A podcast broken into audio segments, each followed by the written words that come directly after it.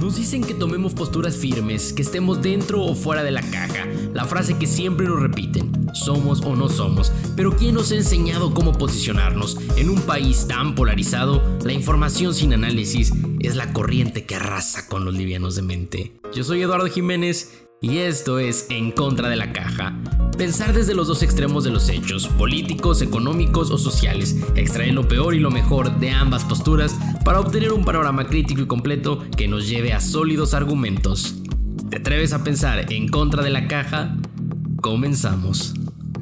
Bienvenidas y bienvenidos, gente, muy buenas tardes, ¿cómo están? Les saludo con muchísimo gusto, yo soy Eduardo Jiménez y esto es En Contra de la Caja. Espero se encuentren muy bien y espero se encuentren en sus casas y debo darles las gracias por haberle dado play o haber decidido darle play a este episodio porque reconozco que desde el título no es un tema muy atractivo porque es un tema histórico. En este podcast hemos tratado temas políticos, económicos y sociales, pero no históricos y creo que hoy vale la pena hablar de lo que es el 5 de febrero. Miren, hoy es miércoles 3 de febrero, estamos grabando en la tarde, a mitad de semana, iniciando y arrancando el segundo mes del año. Y creo que es bien importante hacer una pausa porque como mexicanos o como personas a veces no sabemos qué pasa con los días históricos o los días festivos y simplemente nos aventamos el puente y lo disfrutamos y lo aprovechamos. Y el día de hoy por eso es este episodio. Decidí grabarlo porque escuché personas el lunes que preguntaban, oye, ¿qué se festeja el primero de febrero? Oye, ¿por qué haya sueto? Oye, haya sueto hoy. Oye, ¿qué onda? Y los que sabían que no era el primero era el 5 de febrero, pero ¿qué tanto saben qué es lo que pasa el 5 de febrero? Y este episodio y este podcast, vuelvo a retirar, no tiene el afán de juzgar ni de criticar a nadie, sino invita a las personas a que puedan decidir escuchar o conocer un tema del cual no han estado empapados y de eso se trata, de ir creciendo poco a poco y crecer juntos como sociedad. Entonces, Vamos a hablar entonces hoy del 5 de febrero que conmemoramos 104 años de la Constitución de 1910, aquella carta magna que firmaron en el constituyente de Querétaro y está actualmente en vigor y desde su promulgación aquel 5 de febrero ha sido reformada 600 veces. Así que te prometo que este episodio va a ser de entre 5 y 10 minutos para que sea lo más breve porque sé que la historia es un poco abrumadora, pero voy a hacerlo lo más breve posible para que lo puedas entender y temas y tengas ahora un conocimiento de las constituciones y de la constitución que actualmente nos rige. Así que comenzamos.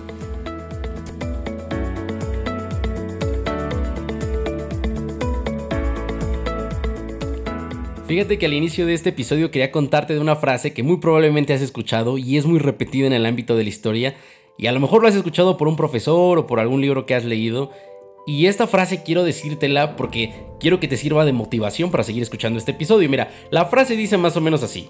Quien no conoce su historia está condenado a repetirla.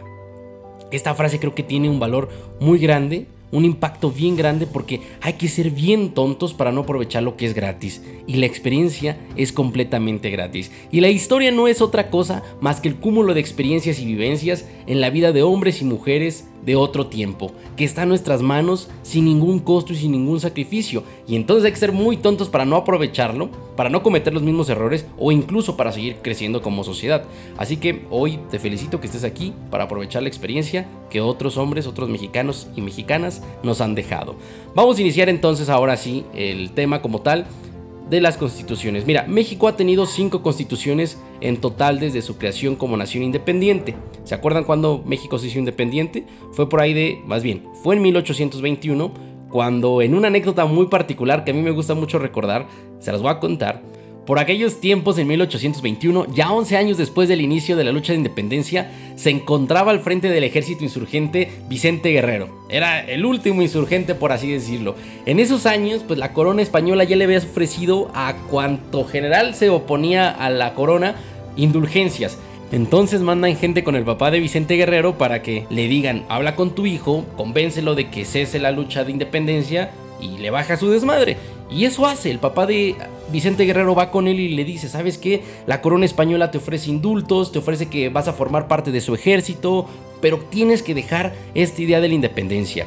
Y en ese entonces Vicente Guerrero voltea y le dice a su padre, siempre te he respetado, siempre te he querido y siempre te he obedecido. Sin embargo, el día de hoy la patria es primero.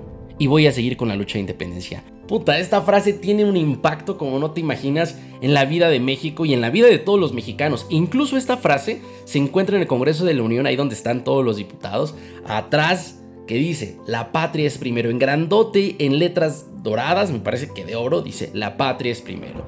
Y entonces Vicente Guerrero no cesa la lucha y sigue y la corona española le manda entonces a Agustín de Iturbide. Agustín de Iturbide es el general al frente del ejército realista.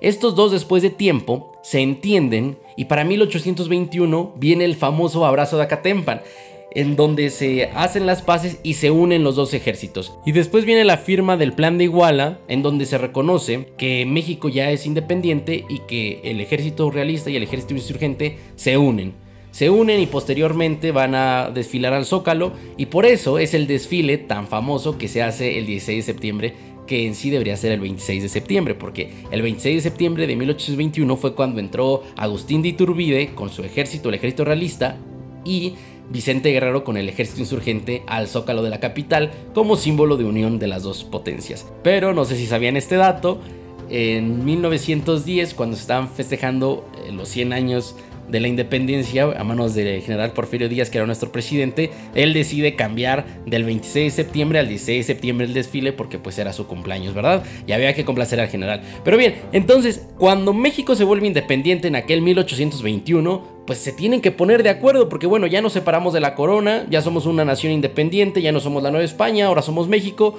pero ¿qué chingados vamos a hacer? ¿Cómo nos vamos a gobernar? ¿Vamos a hacer una monarquía? ¿Vamos a hacer una república? ¿Qué vamos a hacer? Entonces, para 1824 viene la primera constitución federal. La primera constitución federal, aquel 4 de octubre de 1824, está a manos de los liberales y es de un corte federal. Es decir, propone una forma de gobierno republicana, representativa y popular, entonces dividen el poder en legislativo, ejecutivo y federal, más o menos como hoy lo tenemos, pero en aquellas épocas también esta constitución dice que la religión católica era la única y la oficial, y el poder ejecutivo se ponía en manos de una sola persona y en ese entonces sí existía la vicepresidencia. Para 1824 entonces el país se dividió en 19 estados y 5 territorios.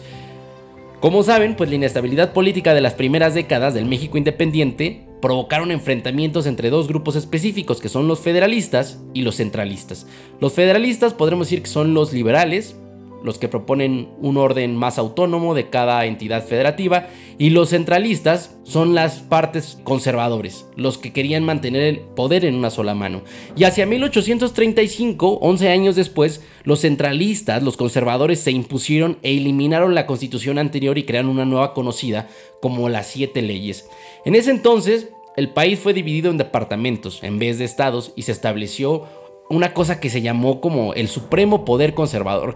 Este poder podía anular cualquier ley o decreto y declarar la incapacidad física o moral del presidente del Congreso. Es decir, ya no nada más existían tres poderes, el legislativo, el ejecutivo y el federal, sino que existía este supremo poder conservador.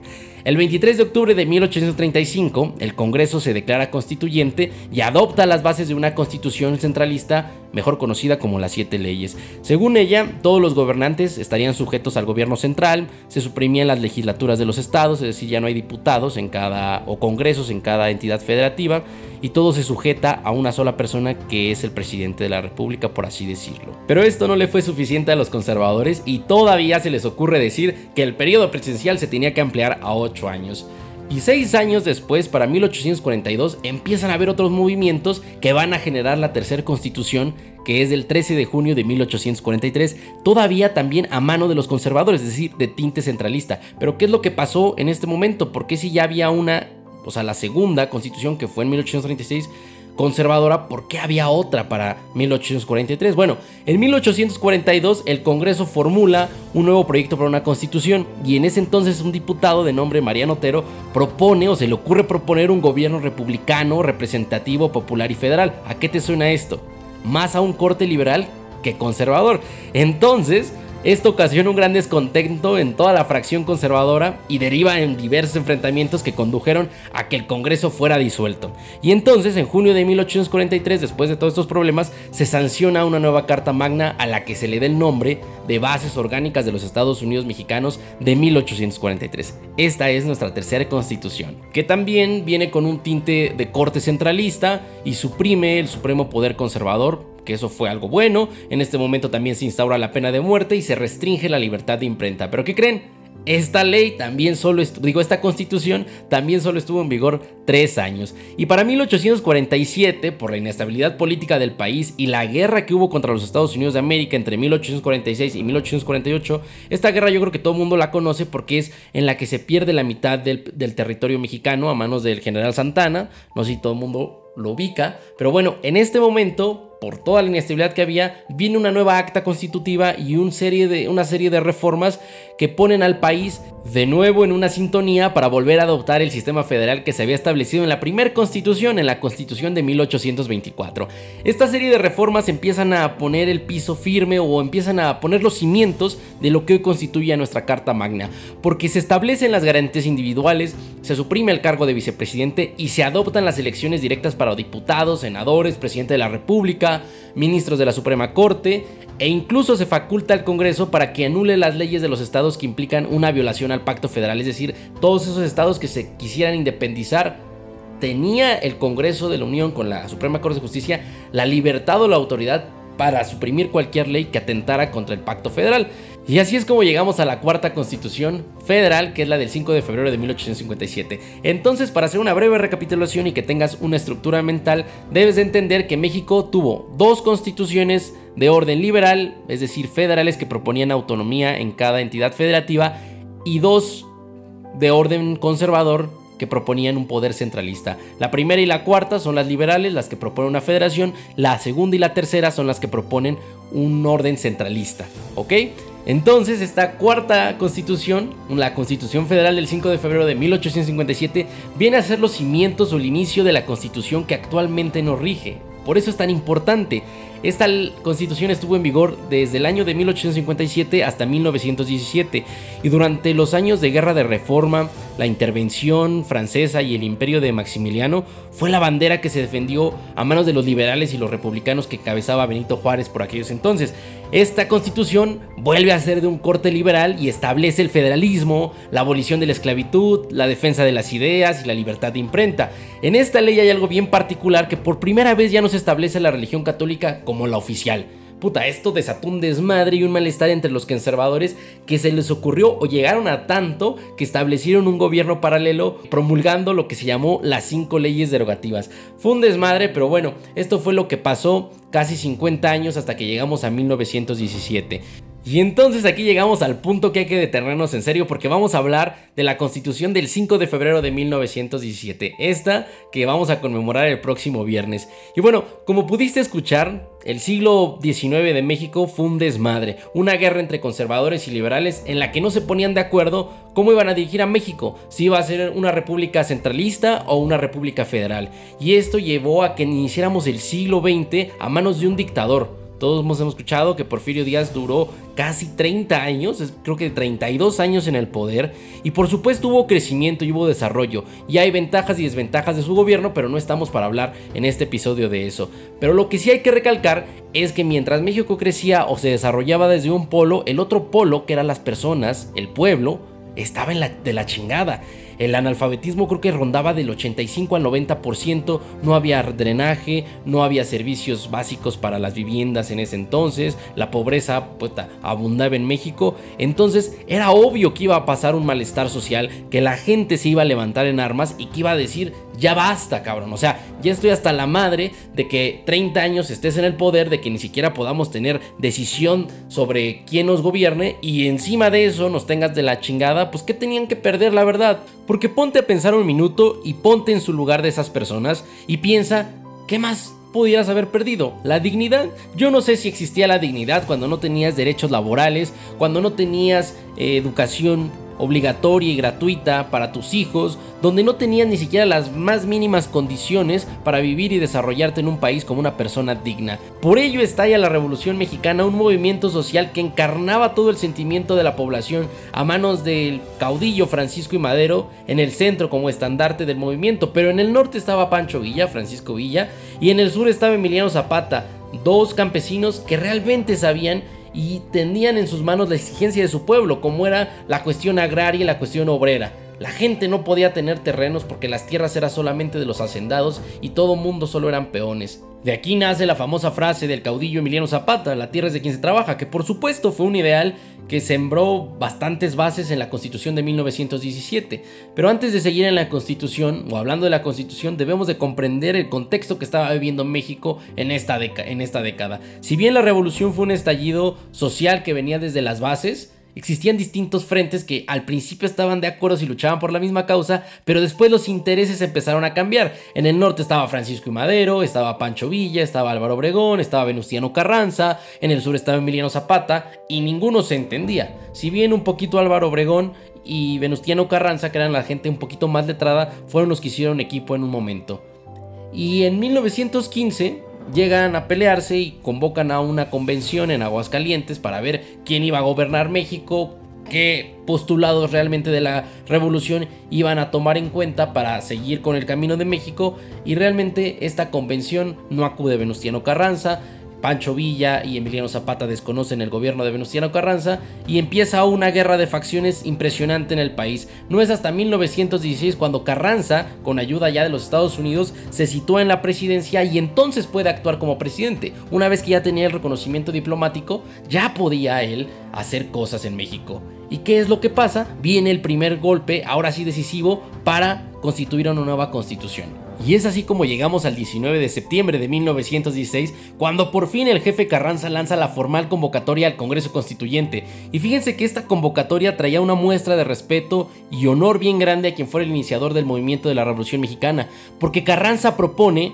que el día y mes de la sesión inaugural de este Congreso Constituyente fuese el 20 de noviembre, porque coincidía con lo que había prefijado Madero en el plan de San Luis Potosí, y esto entonces era una justa vocación de quien fuera el iniciador de la Revolución Mexicana.